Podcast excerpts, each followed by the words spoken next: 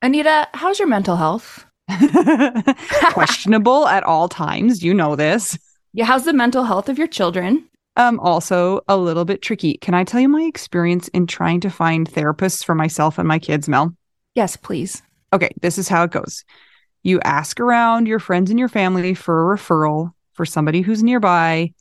You finally find somebody who sounds like they might work for your family. You give them a call and you find out that A, they're not accepting new patients, or B, they have a huge wait list. So you start over again and you ask people if they know anybody who would be a good therapist and a good fit. Finally, you find one, you go and you meet with them, and you figure out that you don't actually like them that much. But it's been so much work to find somebody who you can go to in your area that you're kind of stuck with them. Well, do you have any ideas for how to get around this? um, I do, because guess what? I've actually had some therapists that I have found on my own, which involves what you're saying. Sometimes I remember one time I was like three hours in the bathtub on my phone looking through Yeah. websites. I was such a prune at the end. But I have also had the experience with working with BetterHelp, and it was like, I, wa- I don't want to say too good to be true, but because it is true, but it's like amazing because I was matched with my therapist within 24 hours. And you didn't have to go through all of that other ridiculous process of trying to find somebody. And here's the cool thing too is if that person didn't work out for you, you can just switch and say and it's not like you're committing to another years long search for somebody who you're going to jive with. It's true. And I lucked out, or maybe just BetterHelp is really good at matching people together because I never had to change my therapist. I loved her. Perfect fit for me. And I know that some of our friends have used BetterHelp and they've had to change therapists, and boom, same day, you can change. Easy peasy. You can ghost your therapist. Get a new one. I love this idea. BetterHelp is one of our sponsors. If you use our promo code trybetterhelp.com slash WWDN, you get 10% off your first month. And we totally recommend it. Yes, get some therapy. That's trybetterhelp.com slash WWDN. I'm back. Mel, I'm so glad you're not Siri anymore. Thank you. I mean, I like Siri. Yeah, I I have an antibiotic now, and I'm working on getting better, so I can at least talk better this week. Hi, Yes. Hi. Anita. It's your birthday. It is my birthday today. Happy birthday to me. I'm having a hard time being happy about my birthday. Why? It's been a rough week. Just a lot of kid drama. And also, I have been anticipating this birthday for a while. And it's because I have caught up to Jason. And to be honest, I'm pissed off because, like, I think about if I died right now, what a ripoff that would be. So mad about it. Like, he, ugh. Anyway, that's how I'm feeling. So, he died when he was 42, and I'm turning 42 today. So, I don't know. I don't know. That's a really strange concept to wrap your head around, you know? A lot of our widow friends say the same thing, where they've come up to or past the birthday of the age that their mm-hmm. person was when they died, and it's pretty hard for a lot of people. Yeah. And I mean, I think it might be hard also when I surpass how old he was, but I just think about my life ending right now and that that would be not okay with me and all of the things that he's missing out on and the fact that he's not here to help and um it just it just feels like a ripoff right now. So and this week has just been like my kids have really really tested my patience and my parenting ability and so it's kind of like one thing has rolled into the other thing and I'm just kind of grouchy. And you know it's really nice to have that one person who you know appreciates you and will be nice to you on your, on your special birthday. And I don't have that guy anymore so. Someone that's not your widow wife, because I have a present for you, and you're going to get it later today. And Okay, good. I think you'll really appreciate it, but I'm sorry that I'm not Jason. yeah I'm not a so parent. yes yesterday i had this funny experience like my kids didn't even know it was my birthday they kind of knew, but my one son, his birthday is in one month, and he was like, "Mom, it's almost my birthday," and I was like, "Oh, is it?" Thinking it's almost my birthday too. And I'm like, what do you like to do on your birthday? And he's like, oh, I like to spend my time with friends and family. And I was like, okay. And what else? And he's like, I like it when people give me presents and I like to be special for the day. and I'm just like, I like those things too. So, how do you do that as a parent? Do you say, guess what, my birthday is this day and it's coming up? Or do you just ignore it like they should know? But they shouldn't. They're children. They don't even like know what day of the week it is. What yeah, do you do? I don't, I don't, I don't know what the answer to that question is. But finally, last night, I was like screaming at them because I was like, can you guys just do your chores? And they're like, no. And I'm like, that's all I want for my birthday. And they're like, what? It's your birthday? and then did they do their chores? No. No. No. And we always we have a tradition. We um I make birthday breakfast for somebody's birthday, but I'm like, I'm not making my own birthday breakfast. That's lame. So in the morning they're like, "Mom, where's the birthday breakfast?" And I'm like, "I don't know. You guys didn't make it for me, so we're not having it. There's some cereal." And they're like. I don't think you would have wanted them to make you a birthday breakfast. It would have been full of like a potion, like mixed with raw eggs, shampoo. some some Tinker toys and Legos in the Maybe. blender. Okay, Maybe. well, birthday to you. Thank you. Thank you. My week was uneventful because I have been in bed for a long time. This is You've week been number sick two. for a long time. I know. So for the first part of my sickness, I couldn't really do anything but sleep, and the second part, I have been like so bored. So I decided to learn how to animate things. That's been my week. I've gotten a lot of people barfing Yeah, kind, made of, kind some- of gif type things. Yeah, but aren't they fun? I've made aliens. It's a really I'm like, Mel, this is the perfect use for your time. Like there's you need to be doing this. You're obviously this is your calling. It is my calling, and I wasn't able to do anything regarding audio because my ears have been so plugged up, and mm. and sinus stuff has been hard. So I'm like, well, my eyes are working. Well, one eye's working. I have a patch on right now because I have a migraine.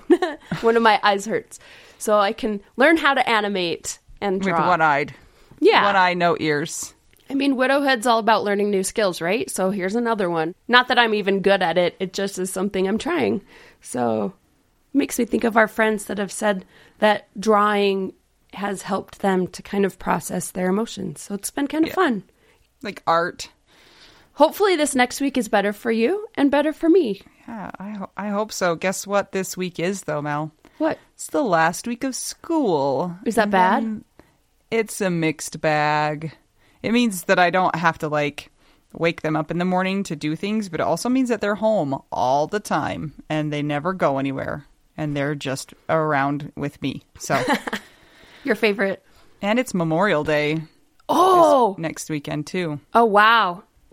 All right, you guys, that means that it's time to gird the loins if if you celebrate Memorial Day, which I believe is a, it's a military holiday, right? But we all kind of take it over. Yeah, it's technically for people who have died in wars, but we have started to use it for memorializing all the people who are dead. So, and I don't know if celebrate is the right word, but observe maybe. Okay, whatevs. Yeah. Usually you come with me to Scott's grave and we unicorn vomit on his grave. And now we have my dad. I don't know if you're gonna Oh. you're gonna be available this time, but it. I have a great plan for my You dad's do? grave this time. Yeah, it's gonna be What? It has to do with tennis balls. I'll fill you in later. I just want to surprise you. Okay, it sounds great.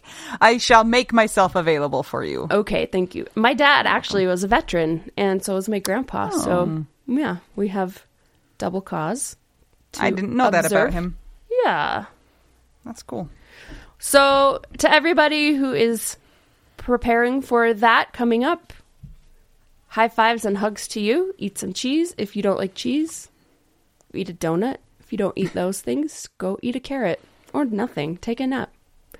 All all of those things are are highly acceptable and appropriate. Yes. Um, Mel, What? Should the people listening join us in the Widow Wives Club? Yes or no? Mm, I think the answer is always yes, unless they don't like our style. Then no.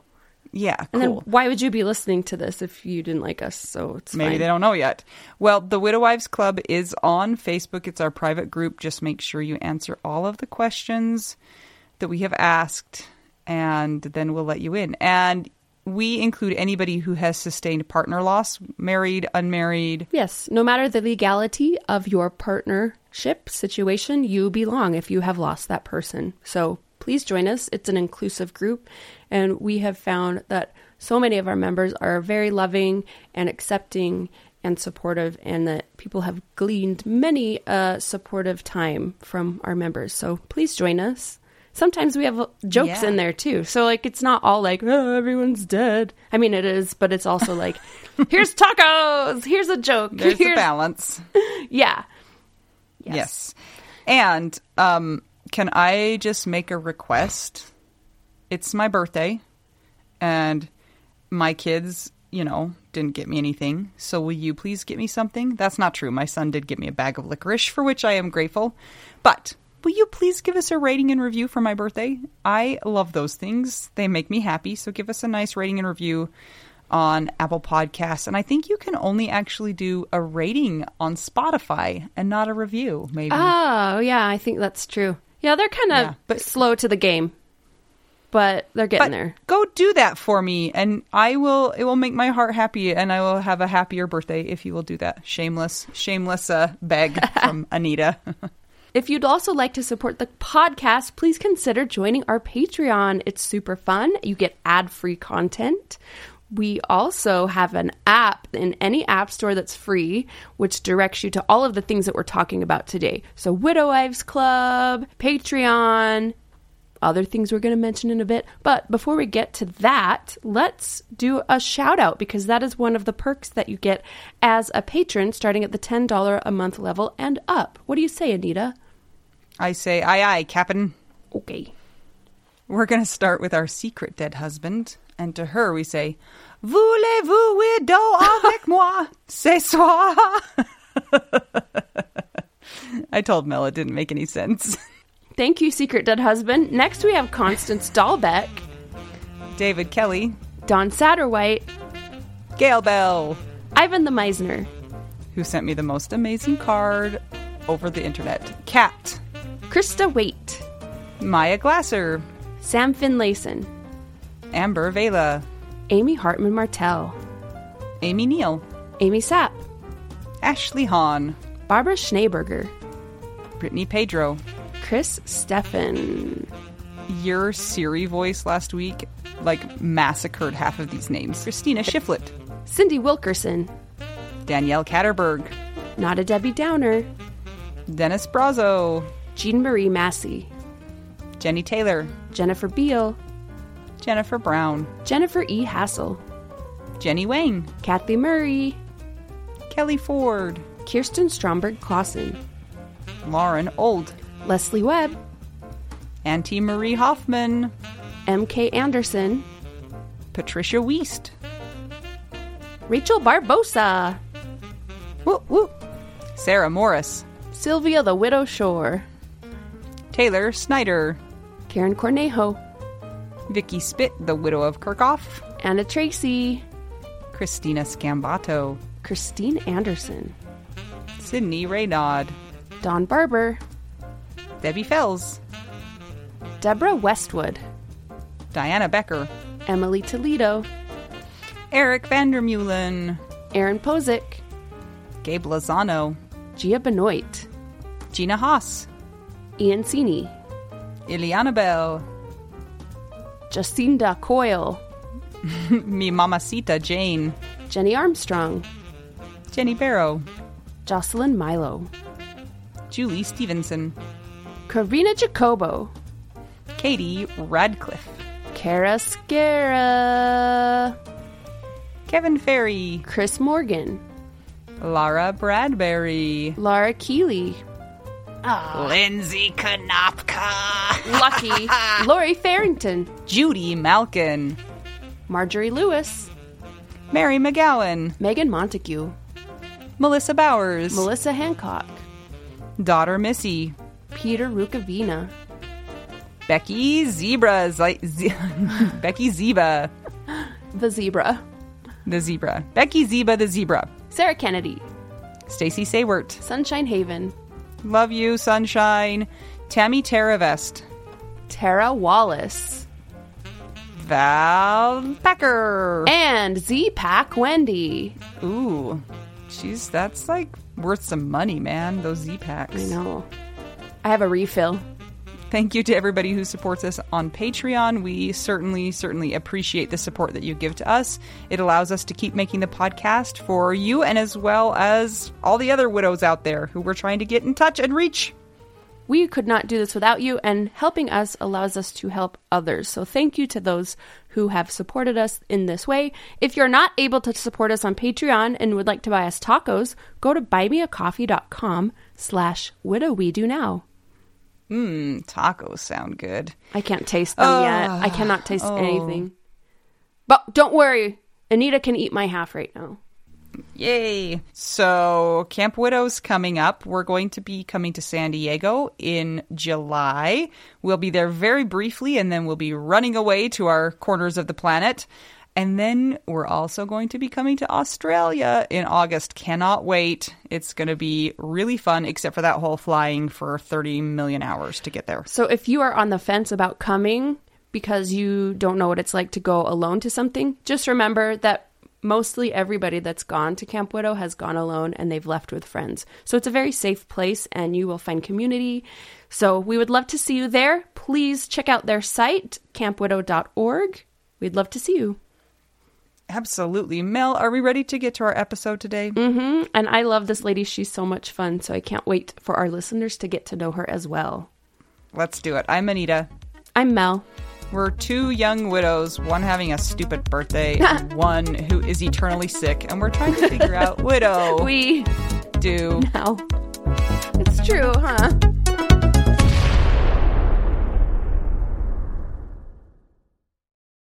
This episode is sponsored by the Misner Family Foundation in memory of Elisabeth Misner.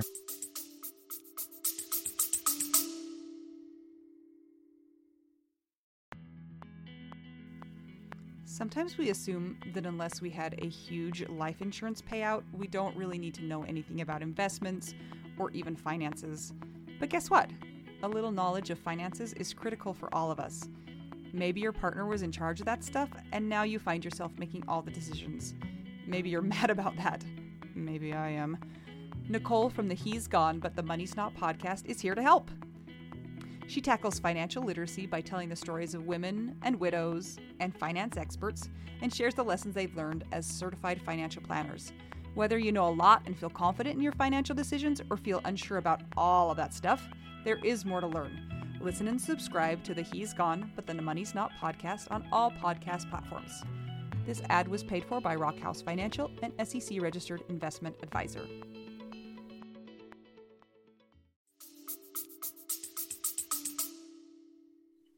Today we have our friend Ju- Julie. What's your actual last name? Martella, Julie Martella. Julie N- N- Nutella. we gave her a different last name, so we should probably like let her tell us her real name. So Julie Martella. Yes. Yes. Where are you recording from? Other than your closet. Okay. I am recording from the farm on 15th Avenue in Central California. 15th Avenue sounds like it belongs in New York, not the farm in California. Okay, we're going to have to learn more about the farm, but I think first we have to back up a little ways, don't we? You might.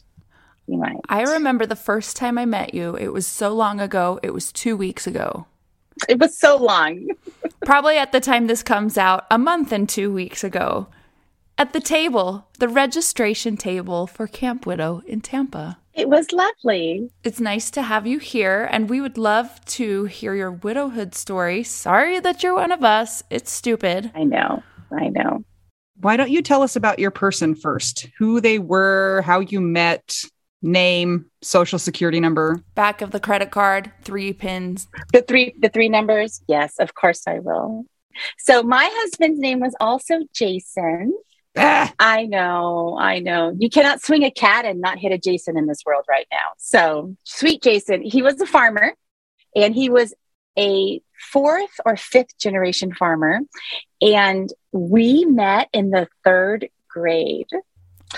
Yes, we went to uh, Catholic school together. I was usually in trouble writing on the board, and he got to go out to recess. But we went to school together starting young. And I didn't know this until recently, but he had told my brother in law he had the biggest crush on me in the third grade. So, anyway, that makes me so happy. But It's cute. we went to school together. We re- we were on parallel paths. We reconnected in our mid twenties, and we it was just meant to be. And I came home from my second date, and I told my sisters I could marry that man. That is the perfect man for me. So, and we got married a year later, and we were married. Wait, yeah, we've gone past third grade, right? well, barely, barely. So fifth grade. Fifth grade, we decided to get married. At Okay, 25, we made it official. So- Okay. um, when you were in fifth grade, was it a thing to ask to be your Valentine? Yes, I guess. I don't know. I feel like it's a newer thing because I- my kids are like, so and so is going to be my Valentine. Yeah. And I'm like, what does that mean? And it means Yeah. they buy each other a bigger candy to right. exchange. No, So- we didn't. We didn't do that. The nuns barely let us do anything, right? So Oh, those darn nuns. Can we first just talk about what Catholic school was like? Are all the stories true? yes, yes, Really? Did they hit you with rulers? yes. If I asked too many questions, she would hit me with a ruler. I would not have done well.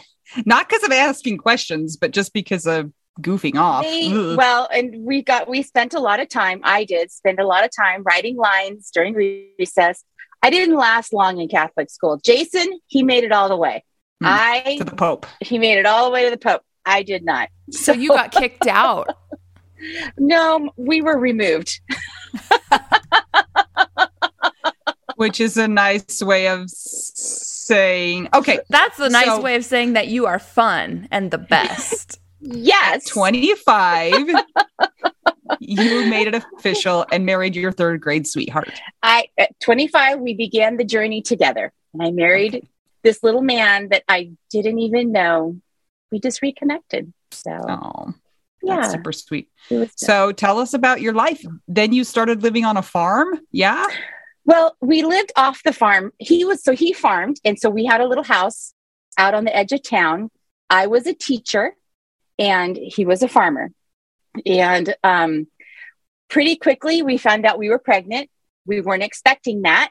I was like a big surprise. The first baby was due on our first anniversary, and um, so we hit the ground running.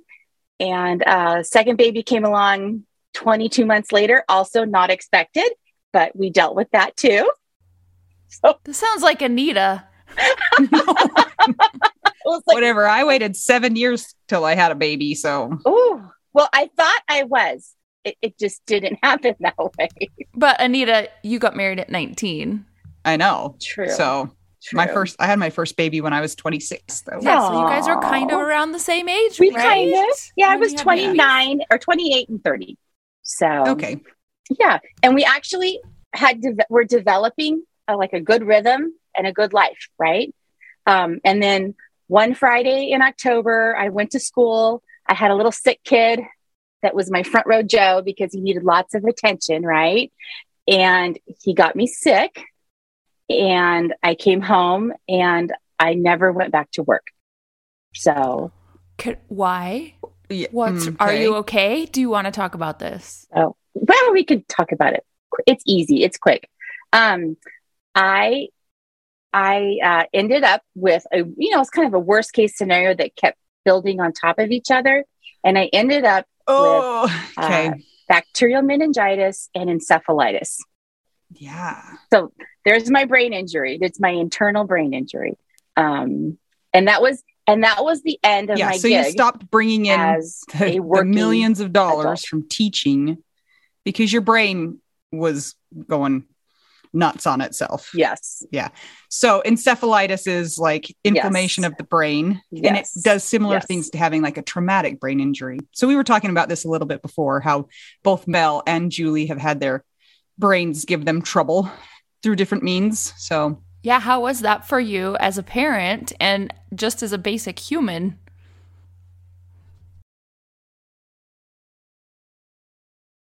Um, it was it was really hard.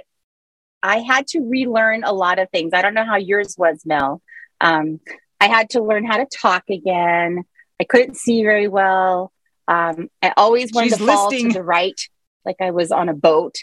Um, and I, I was listing. I always, and if I get tired to this day, I list. So, Wow. um, and I lost a lot of my memory. So, yes. So it's kind of the equivalent of having like an old union worker as the secretary of all the information in your head, and she's going to retire and she's had too many cocktails. And she's like, I can do it. I can finish my shift, right? That's my mind.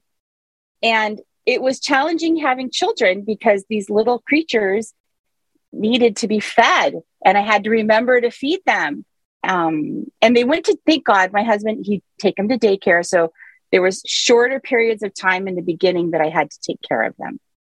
Um, but it was very challenging because as a Yeah, farmer, no days off you don't have the luxury of staying home Yeah. or taking over the kids.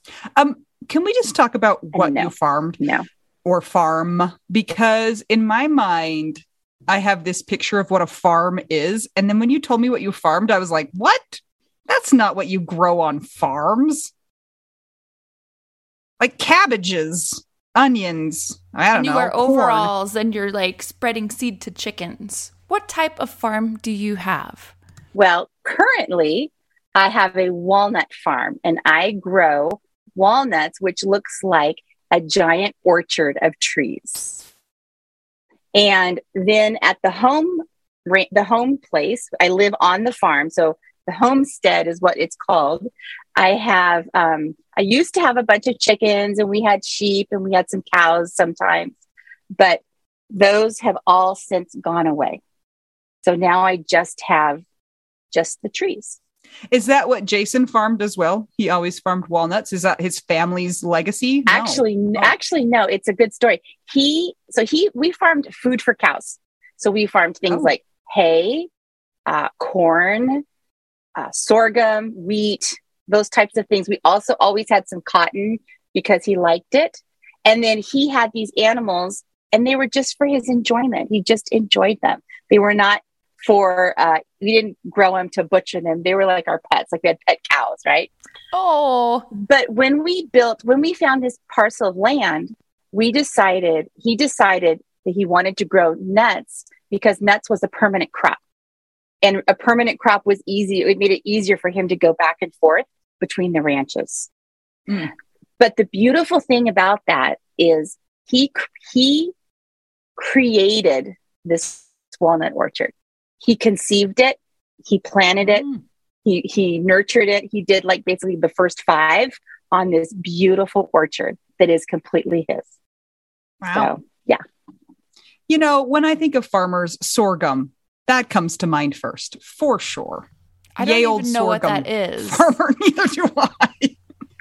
Blessed be the farmers that actually know what sorghum is, and those of us who should be grateful for those who farm sorghum. Thank you.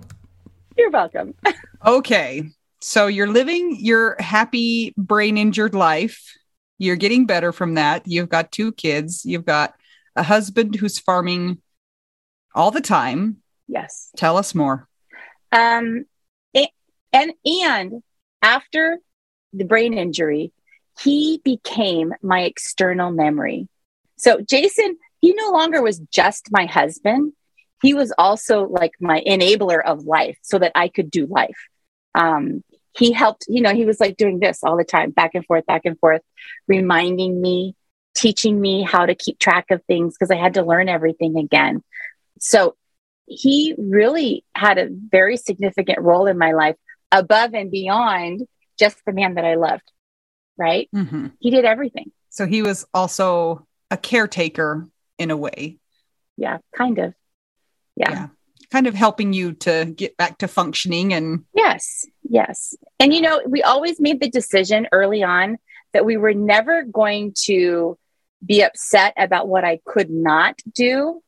Instead, we always looked at what I could do hmm. And then when things got messed up, we just learned to laugh it off and go, well, that happens. So you have a brain injury. You have kids. How many kids did you and Jason have together? We have two daughters. Two daughters. Yeah. And you're going along your life. You guys have figured out how to be a team and learning how to cope with your limitations or with what you are able to do. I like that you guys did that. And then what happened? And then that man upped and died. WTF. Right? The Was he- nerve. Was he was he eating sorghum? Is that what happened? No. but it all started. I made him some popcorn and we went on it. Well, I know, right? Sometimes I think, sometimes in the early days, I used to think, did I kill him by popcorn? Like, you know, you have all these crazy thoughts. Uh, he Yeah. was a sudden death and he somehow start starting with popcorn, he got diverticulitis and then Oh. had a perforated colon. So they had to go in, do this horrible surgery, um, and then abruptly decided to send him home. And we lived out of town and sent him home with no blood thinners. And guess what? The man popped a blood clot and died on me on the bathroom floor. Oh my gosh. All of those things are awful. And this is the first popcorn related death I've ever heard I know, of. I know. I, I, know. don't want to be a jerk or insensitive. I kind of want to call you the popcorn murderer, but I feel like that's kind of rude. I know. Every time I eat popcorn, I have that brief thought. I have that brief thought. This is what killed my husband. yeah. Uh, also not really. No, it wasn't. It was the first. It was the first event in a chain of events. Yeah. yeah. So And also, if you get diverticulitis, it usually means that you have diverticulum, and so you have a you have a diseased or an abnormal colon that the popcorn gets into those little pockets and causes an abscess or causes an infection. So if you have a normal, like if you had a normal colon, you can eat all the popcorn you want. Thank Yes. goodness we have a medical professional on the show that can help save me from terrible jokes. it, you know, know it's it sounds like she stayed at a Holiday Inn. Yes, I'm not a doctor, but I stayed at a Holiday Inn Express. How old were your kids when this happened? The they had just graduated from the eighth grade, so so fourteen, and my oldest daughter had just turned sixteen. Mm, perfect timing. Perfect, perfect. Girls that age are very stable Very. and really have their lives put together. They So do. I'm sure it was totally fine. It's totally fine. And one of them was in France at the time. What? Yeah, and we had to bring her. Oh. We had to call her on the phone and tell her her dad died, oh. and then send someone to go get her and bring her home. oh, Was she traumatized from phone calls from then on? No, but she is traumatized of travel. It's been a real struggle. This intense anxiety of if I leave, what will happen, yeah. right? Yeah. And we work and we work on that. We work on that. How old are they now? They are now. Uh, God, they just had birthdays, nineteen and twenty-one.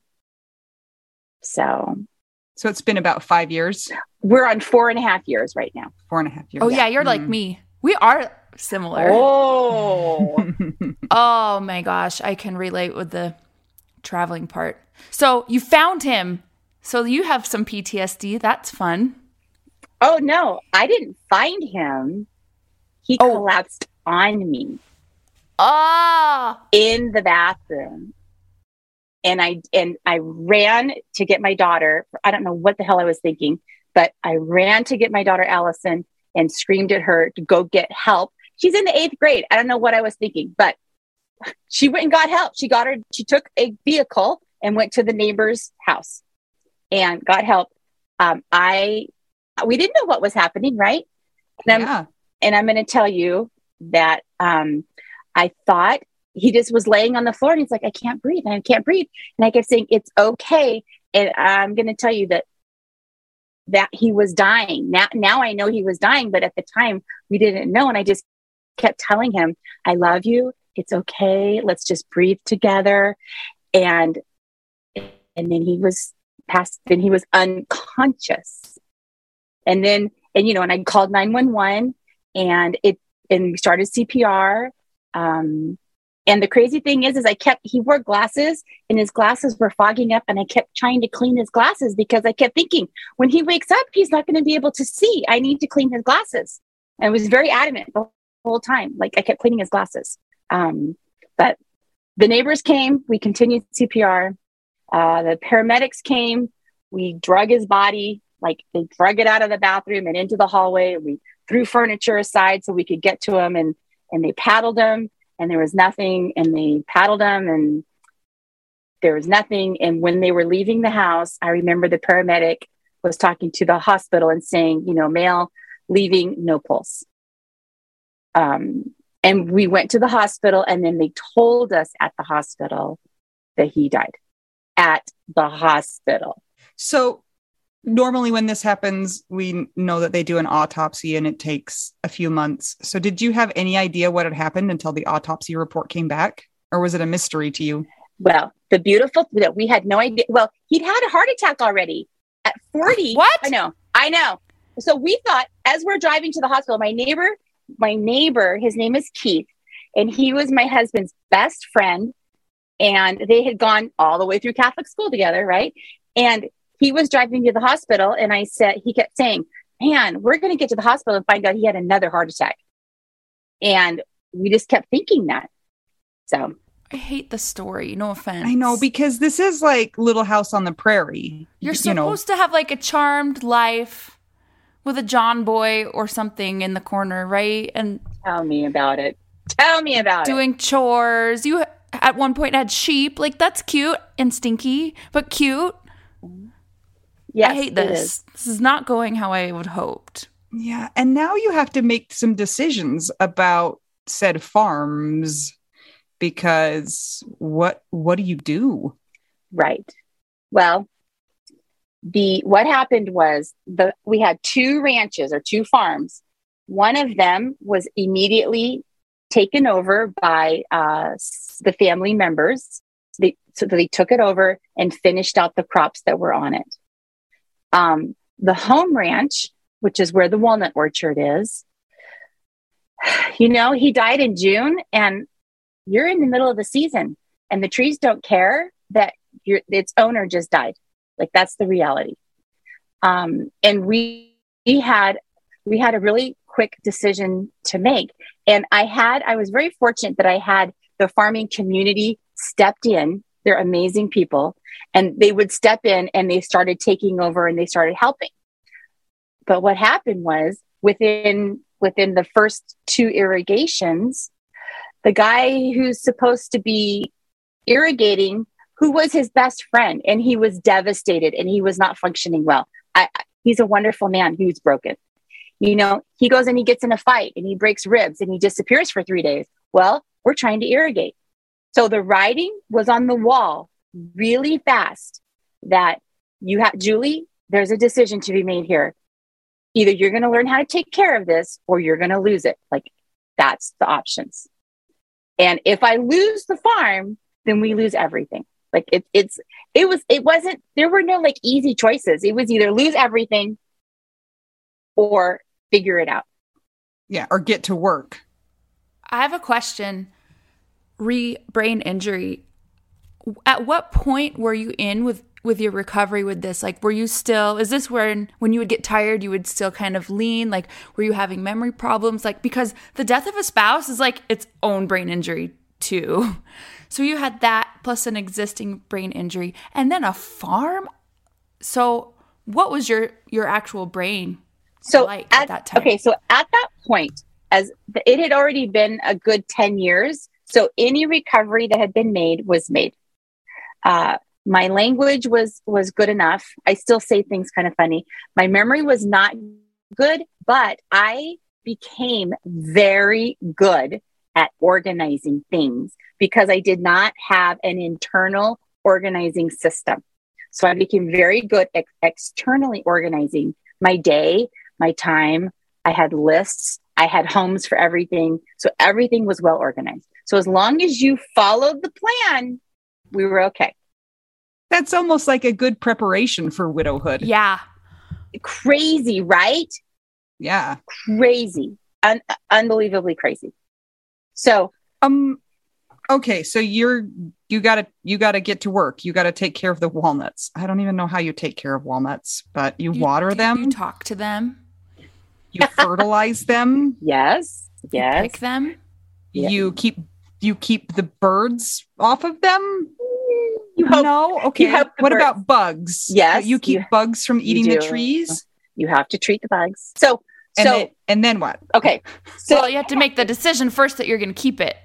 Okay, yes. So that's we're going to keep it. And I'm going to, and what happened was, so I had the second thing that happened was the gentleman that was taking care of things for me had a converse. I would start asking him questions because I, kn- I had to learn how to do this. And he got frustrated with me very quickly. And he said, we had a white fence around the house. And he said, listen, you take care of the stuff on that side of the fence, which was the children, the house, and the girls and I'll take care of everything on this side of the fence. And don't ask questions. Nope. Nope. So No. guess what? He had to go, and he he was very unhappy with me because I was ruining his best friend's orchard. So we we ha- we finished off the first set of time with him, and then he had to go, and then and then yes, You know what I have to say to that? If he was mad that you were, quote, ruining his best friend's orchard, he shouldn't have been a jerk to his best friend's wife. The end. um, I perhaps agree with that. Continue. Yes. So yeah, and the other thing that happened was nobody, because everyone thinks I'm a functioning idiot, right? I mean, right? I don't remember things. I confuse things. You could hold a gun in my head sometimes and I can't remember things. And everyone was like, she can't do this. So every but nobody wanted to support it except my neighbor Keith. And Keith said, and his wife Renee, and they said, no, she can do this. Julie can learn how to do this. So I had this whole group of people passive aggressively opposing me. And then I had Keith and Renee who were like, got, you know, rounding up the wagons and helping me and teaching me. And Renee would feed me and tell me, come down here and eat and, you know, take care of things. And Keith, uh, at the time of this recording, he was and is, he's the district attorney. And that man would come home from work and meet me in the field, go change his clothes and meet me in the field, and we would figure stuff out. What? How does he have time for this? He, he works a lot. So, Thank you, friends. You know Yeah. what? If you've had a brain injury and you've put in so much work, you can do anything. we just have to do it differently. Yes. We just do it different. yeah. You relearn how to do it. So, one of the things that we had to do is you have your beautiful rows, you have rows of trees, right? And then in between the rows, the weeds grow. When you water, it creates weeds and the weeds grow. So, you either have to spray the weeds with chemicals or you have to mow them. Well, when I mix chemicals to spray the weeds, I went and got it's called your PCA license. It's your pesticide applicators license, which they said you can't do that. So I got it. And but I always felt like I was mixing up a nuclear bomb. So I was always really afraid to mix the chemicals. So I, I was always very afraid. So anyway, I would mow. Well, you had to be able to drive the tractor to mow the weeds. And the other people in my life, they were like, no, we're not going to teach you how to mow the tractor because you shouldn't be doing this. And Keith said, yes, you should. And I'm going to teach you how to mow the tractor, to drive the tractor. Why is it their business what you should and shouldn't be doing? I think that's awesome. it was it was really a hard thing because these people have a manual that says this is the type of person who should be farming and i did not fit anywhere in their manual and i and i wasn't raised on a farm right so i had all these things they were like this will never ever work but guess what it will work because if i don't do it then i lose everything what am i going to do Do you know how to prune trees? Do you have to do that? i did a little bit i would do light pruning oh, i have story i have a story about that Okay, tell us your pruning story. Well, okay. So, I, well, I'll get to that. Okay. The, the, the key taught me to drive the tractor. The other people would not teach me to drive the tractor because it was this passive aggressive opposition.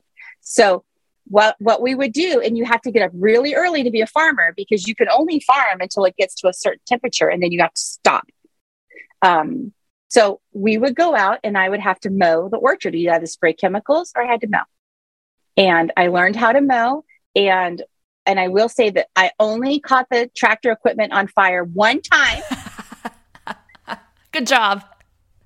yes. And you know, we were in some high, I was in some high weeds in the morning. And I had, and of course, I always farmed with a dress on because why wouldn't you? Like, I'm not, why would you put jeans on to go out and be hot all day when you can put on a sundress and some flip flops? So I have my flannel shirt on, got my dress on, I'm having some coffee, I'm driving the tractor, and I get into some high weeds. And my neighbor Keith had said, if it gets stuck, man, you just ramp it up and keep going, right? So I did that. Well, I spun it so high and so hard that smoke started coming out. And oh, wait, wait. And did I tell you that my property backs up to the highway? Oh boy. So everybody can see this. So anyway, I decided, I made the decision. I was not going to call the fire department come hell or high water and have everybody in the world drive down the highway, see the fire department coming to save me. But there was a canal right there. So I dumped out my coffee and I ran back and forth from the canal and dumped water on everything that was smoking and put the fire out. Problem solved. Easy. I solved it. I, and I learned a really valuable lesson because guess what? Right? You just have to learn the lessons. So um, That's farming 101. Put Right. out the fire with your coffee cup. by the canal, right? And by the way, I've never told anyone that story. You were, no one knows that that even happened. So And now the widow world knows. now the widow world knows. So, but you know, that's just how it was. We just had to learn how to do the things. I learned my lessons. You keep going. You just every day you keep going. What needs to be done today? I hired a man to tell me when to water because there's a certain there's a science to watering. And some of the other farmers, they would always say, You're watering too much. Well, I just listened to my guy. And my guy would tell me, You need to apply, you need to water this much this week. And so either I would use the sprinkler system and Keith would come out on water days and you have to drive your lines and you have to look for where the coyotes have chewed them up or they've broken and then you have to fix them. Yeah, yes, all these things. Stupid coyotes. Oh, I hate the coyotes. Or if if you and I learned if I couldn't fix the lines, I could open. I could use a valve wrench and I could open valves and I could flood irrigate, which is the the traditional older method of farming. So you know, so I had a parade of these white trucks driving down my road because all these gentlemen were just looking at the trucks like, what in the hell is that crazy woman doing? I was doing what they told me to. I was farming. And it wasn't pretty and it wasn't the way they did it. And maybe they were jealous because they didn't get to wear a dress and I did. Like, I don't know. But it was getting done. It got done. And I did that for three seasons. Wow. S- So are you still doing it? Well, no, Oh, no. no. So my last season, so the season starts like the season's starting right now and it lasts till November. And my last season, I had, um, we, we talked about bugs and bug problems. I had this thing called husk fly, which turns your nuts black. And you don't want black nuts. Don't tell a dude that. I know we have lots of nut conversations and it makes them shrivel. You don't want shriveled nuts either.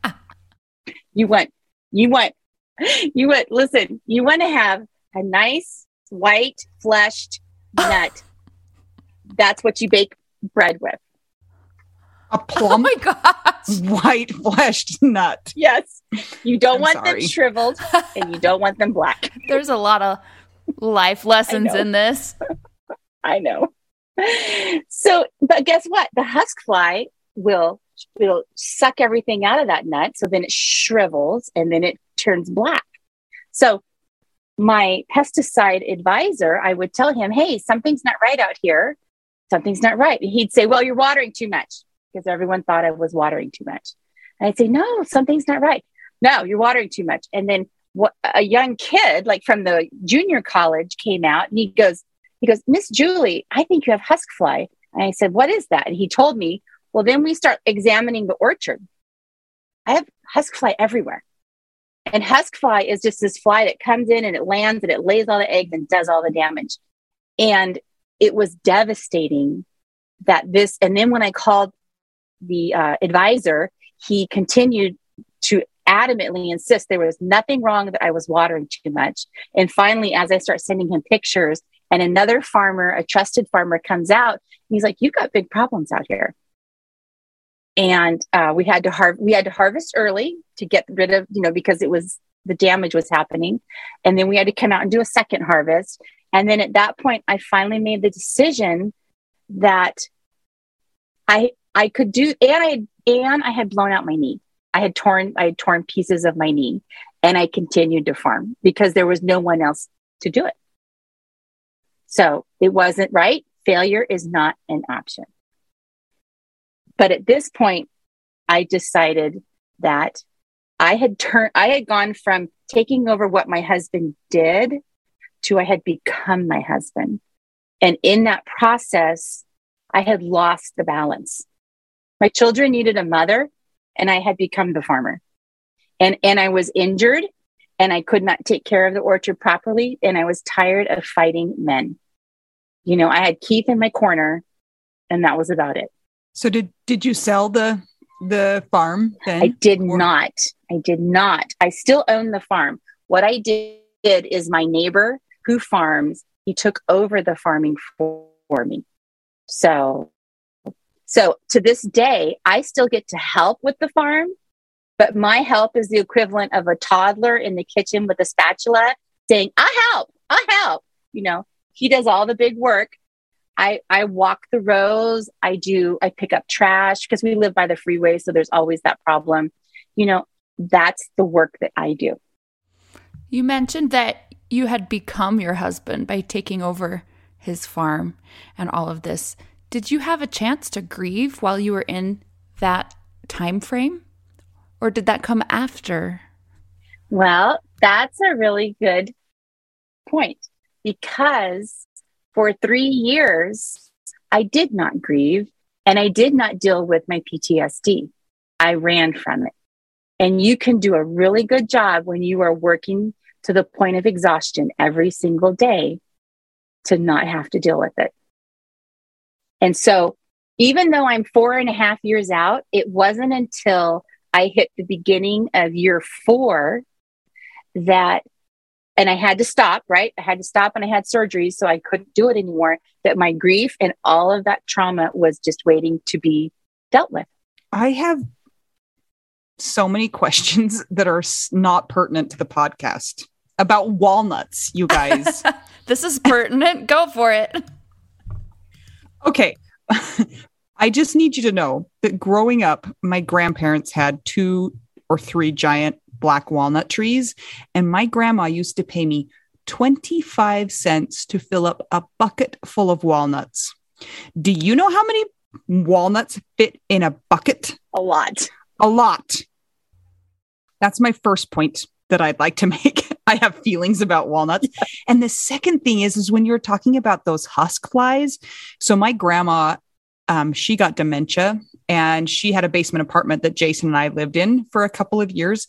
And she could not throw anything away. And she, the walnuts were not, they were shriveled and not great. But she brought inside once like bags and bags and bags and bags of walnuts. And I didn't know this, but there were these weird flies that hatched out of the walnuts and were covering every surface of the house. Is that husk fly? Yes. Ew. Oh. That's that's either husk fly or a kissing cousin. They hatch. A kissing cousin become of the husk fly. oh, of the husk fly. Those husk flies, they they basically put the larvae and they they nest in those mummy nuts, right? The nuts that didn't get harvested become mummies. And that becomes their home and then they hatch out. Yes. And it was like, uh, we didn't know that she'd brought all those walnuts inside. So I was just like, what is going on? We were vacuuming them up from the ceiling. My grandpa still has like places where you can see on the ceiling where they've been like smacked. Um, yeah. And I was like, walnuts are gross, but now I've learned that they just had husk fly. How do you treat husk fly, by the way? Um, husk fly can be treated with a an exfoliant, which means they have to come and either fly it on or spray it on with oh, these big machines. Yeah. Okay. Um, do you like walnuts? I like them enough. I don't like 200,000 pounds of them to eat, okay. but. Because I just don't even think they're that great. Okay, Julie. So you go from your husband being the farmer, he dies. You're learning how to be a walnut farmer yourself. You, in a way, become your husband. What kind of yield did you get from your orchard? What was that like? Like, I think Mel is asking, were you a terrible farmer? Or did you get to be because um, we're proud of you that you did the steps and we know you did the steps and you're like, no, don't tell me what to do. I'm going to learn this. But there is always in farming the yield. So will you tell us about that? I will. Everything is measured in the yield. And the first year was, you know, it was a smaller yield. The second year, we kind of made up for it a little bit. We're figuring it out. But the third year, which was all me and Keith, we produced a total of 200,000 pounds of nuts. And the previous year, we had produced 100,000 pounds of nuts. So we increased our yield by 50%. And that was unheard of. Wow. It was unheard of. How many buckets do you think that would take Anita to fill? You know what? That's like a fifth grade math problem. yeah. I we should we should think about that and see. I mean, I might have come up with like 10, 15, 25 dollars out of that yield. Maybe, maybe 50. Maybe 50. Yeah, 20, 25 cents a bucket, man. That's ah, right. Oh, wow.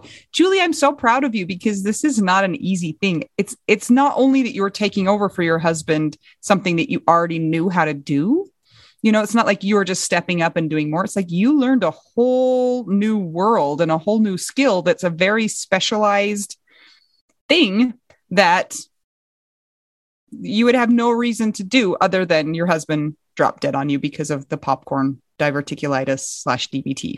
Yes. Yes. And, you know, it taught me some very valuable lessons that have really helped me move forward in all areas of my life. And one of those is do not ever underestimate the power of what you can do. Because given the right circumstances, you can do anything. And, and there were days that I would go out in the orchard, especially the early days when I was so upset and so consumed by my grief. Eh, but nobody wanted, you know, if you tell the kids, let's go work in the orchard, they're going to hide from. you. So all I had to do to have some peace and quiet was just say, I'll be out in the orchard. And I could go out in the orchard and I could cry and I could scream, like scream at the top of my lungs. I need help. I can't do this. And then I'm telling you, time after time, somebody would drop into my lap that could do something. You know, after I caught the tractor, the mower on fire, which we found out later, it was the belts. I had burned the belt. Um, there was a gentleman, his name was Jake. He became a good friend of mine. And he said, You know, I can fix this for you.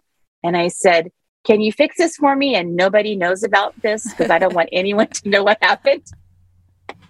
and he said, Yes. And he goes, And as a matter of fact, I'm going to come out here once a week and I'm going to check your equipment. Oh, right. Nice guy. And oh, super nice guy. And his and his girlfriend, she was so understanding, right? Because everybody, if somebody helps you, everyone has lots of thoughts about that. And the thoughts were, he was helping me and he helped me with the livestock. And I needed to get rid of the sheep because I had, these are too many living things that I had to take care of. So he helped me get the sheep to the sale. My daughter liked to show animals. She did FFA and 4 H. He, God bless him, he said, I will take over your daughter, like in this area. And so I lovingly refer to it to this day as the Jake and Allie shit show. and he took that Aww. over. And he and his his girlfriend Jean, they they took Allie in this aspect over. God, I don't know if it was God or the universe or whatever you want to call it. People came into my life. You know, people like Keith, people like Jake, people like my water guy. You know, we look like the bad news bears. Let's be real. It wasn't like we had a real high tech thing, but we did it. We did it.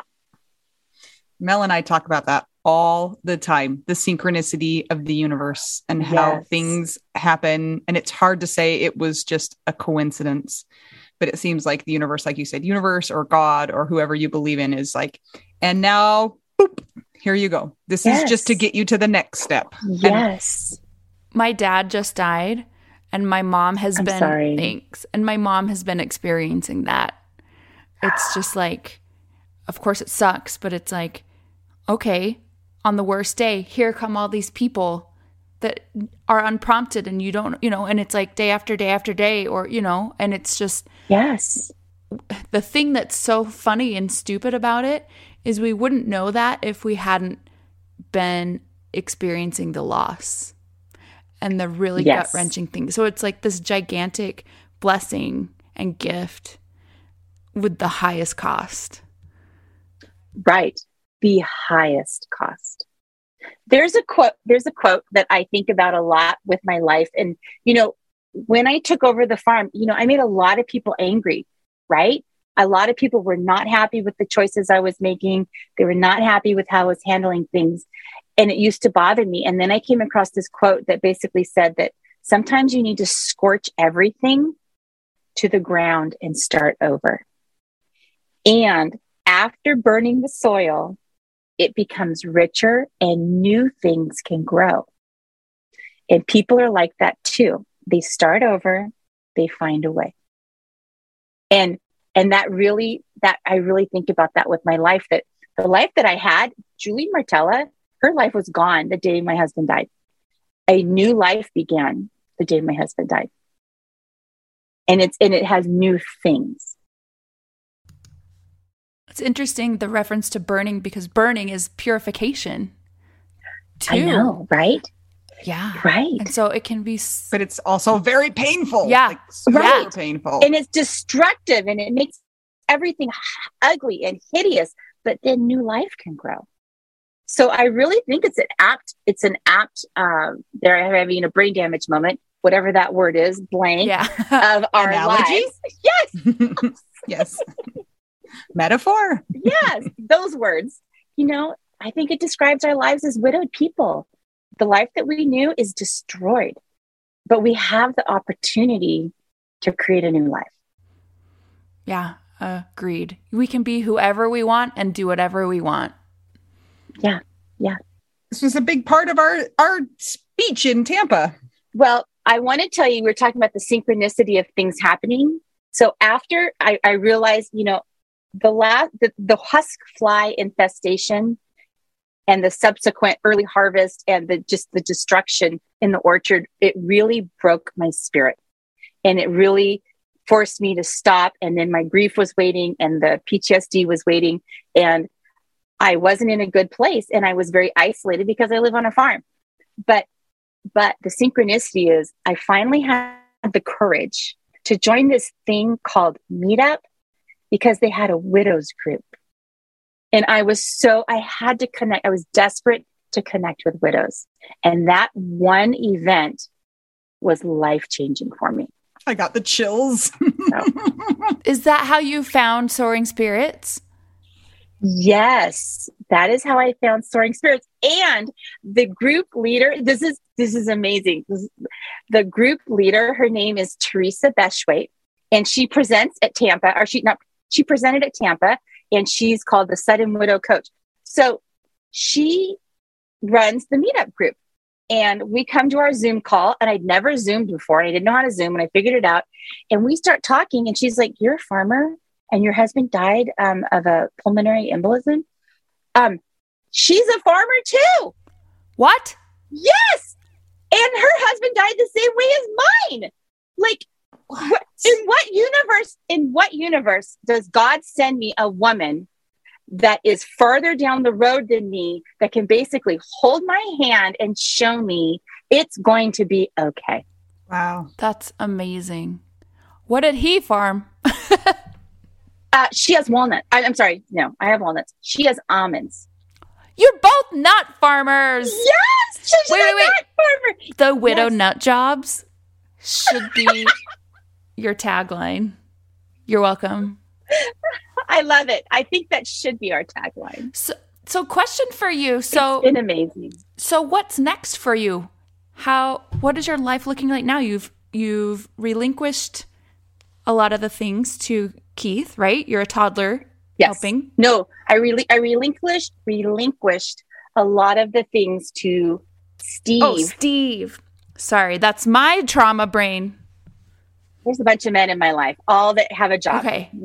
So so you yeah, so some dude is doing most of the things with the farm and you help when you want to lick the paddle. Yeah.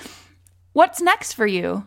So what what happened next is I have decided I sat down and did an evaluation of my life while I'm uh, laid up having knee surgeries and shoulder issues, and uh, I said, "What am I going to do with all of this?" Right? And what is it that I do? And the message was very clear that between the brain injury and losing my husband and having to organize the farm, that that I can help widowed people organize the logistics of life after loss. Like that, like I don't have very many superpowers, right? I can't even remember every morning as soon as I brush my teeth. I can't remember if I brush my teeth, I have to touch the toothbrush and go, oh yeah, I did that. Right? Got But you know what I can do is I can take things, my life has had major restarts over and over and over. And if I can show a widowed person how to make some meaning out of this mess and how to take this life that's been destroyed and to put it back together in a new way, then I'm happy. You know, yeah. then I'm happy. You know, we have a choice. You know, we have a choice. We can let what happened to us make us a bitter person, or we can take what happened to us and let it make us a better person. And we can give ourselves permission to live. And so I have decided I'm giving myself, my husband, he would want me to live. And so I have decided I'm giving myself permission to live and I'm giving myself to have a chance to have joy and I'll take two helpings of it. Get it.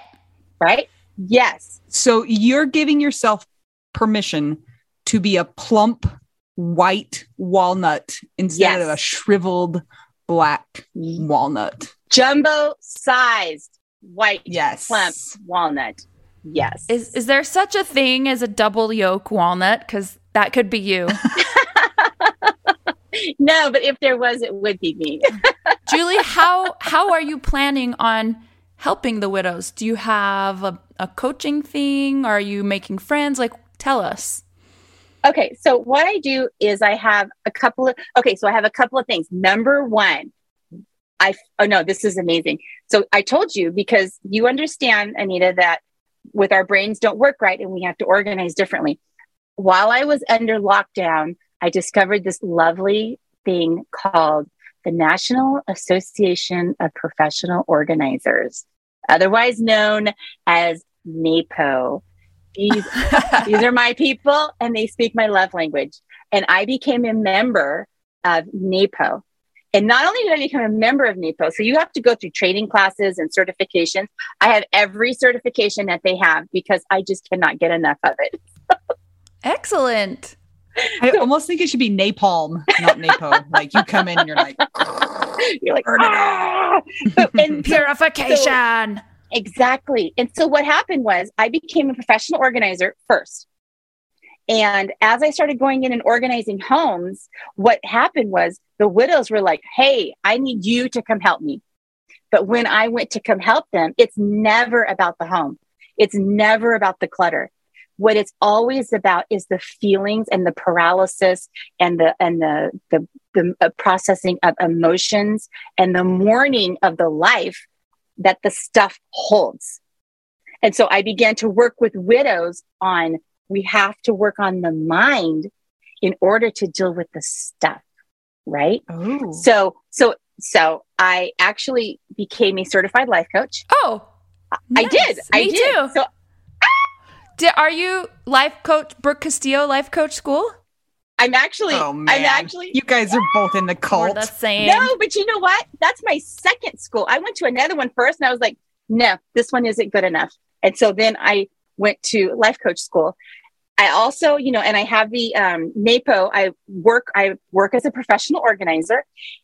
And what I do now is I either I take clients, I work with clients one on one, I work with groups.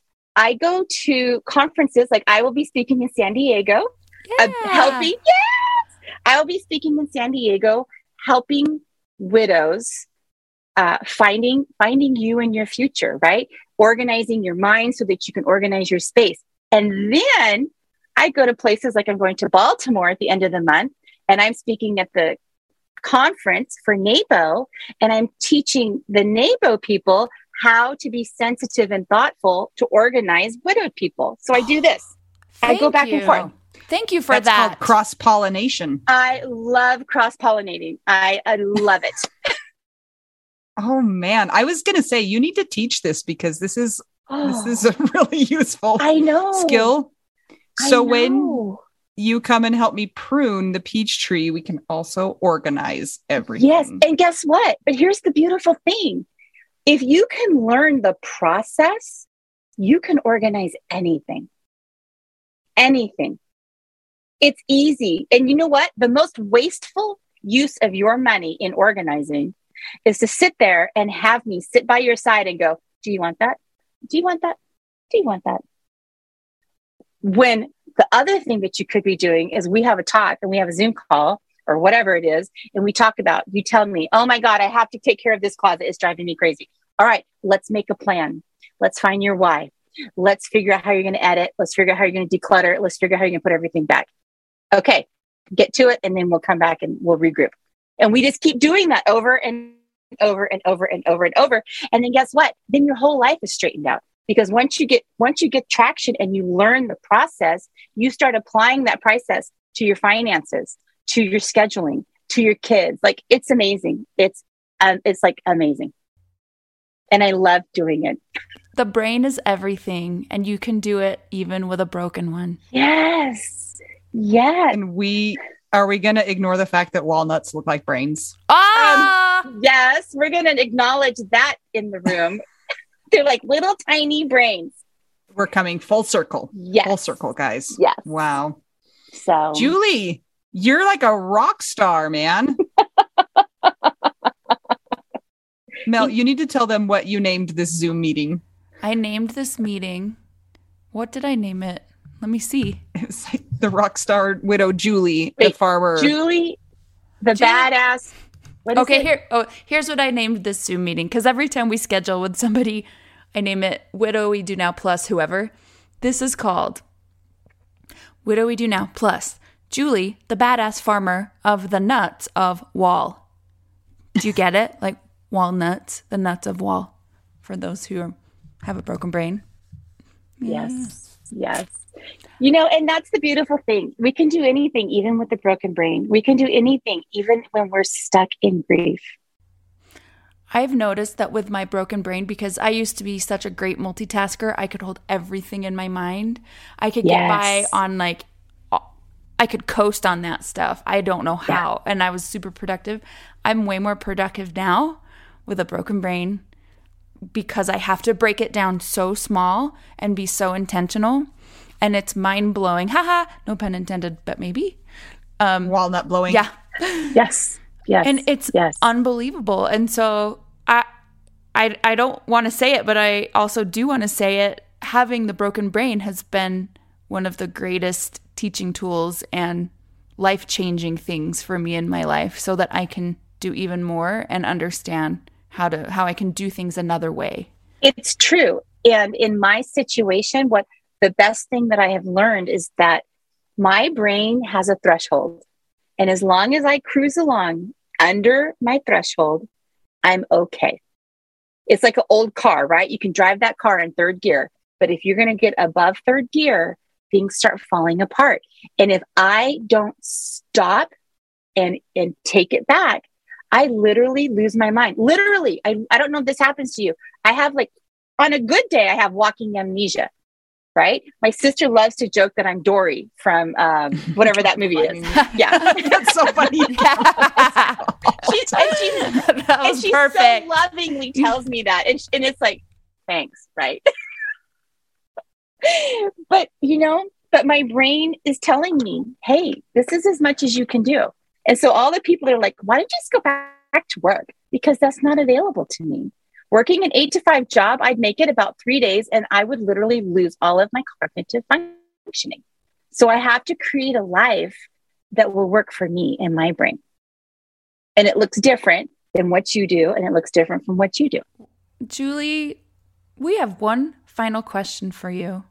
After all of that knowledge has come from you, we have one more thing. It's very serious. I'm going to let Anita ask it. Are you ready?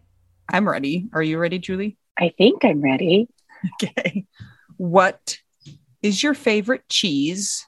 And please keep in mind the cheese and walnut pairing that would go best. Okay, well, being a cheese aficionado, I can tell you that my favorite cheese is a five year aged Gouda.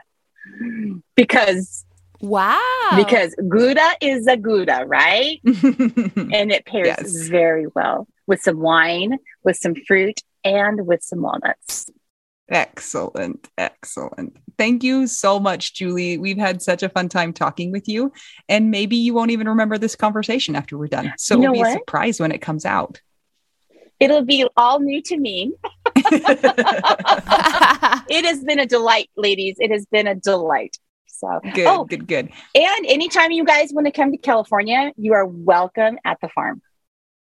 You are always welcome. Okay, let's and you go. can even bring all the kids because we could just arrange a camp out. So, Send him into the send him into the forest of walnuts. and Yes. give him a bucket, and yes. 25 cents. And guess what? And then you tell them, hey, and by the way, after dark, the coyotes come out, but you do whatever you want.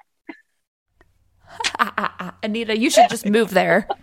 oh my goodness. Julie, if somebody wants to work with you, where can they find oh, you? I have a website now called uh, Navigating Widowhood. So www.navigatingwidowhood.com. And all, and I have a, I have a blog and I have resources for widowed people and all the things. Excellent. Excellent. I think today, I think I liked your page today. I will go look. you might have sent. I sent might it to have. me I might today. have. So great. Well, everybody, check her out. Julie's the best. Thank you so much for joining us today. We hope that you have found Julie as lovely and amazing as we have. Make sure you check out the Widow Wives Club on Facebook if you want to be a part of our private Facebook community. They're so awesome and supportive. Just make sure you answer all the questions. Yes, all of them. Sorry, not sorry. Yes. And if you would like to keep the podcast going, check out our Patreon. It's patreon.com slash WWDN. If you'd like to buy us tacos, go to buymeacoffee.com slash widow we do now. Strangely enough, once I had a taco that was vegan and was full of walnuts. True story. I know. Full circle again. And if you can't do any of those things or would not like to, just give us a rating and review on Apple Podcasts or Spotify. If it's a mean one though, maybe don't post it. Just be nice. Until we talk to you again, I'm Anita. I'm Mel. And I'm Julie. We're just two young widows and one widow who asks the question if a widow screams in a walnut forest and nobody's around to hear her, did she really scream? We're all just trying to figure out widow We do. now.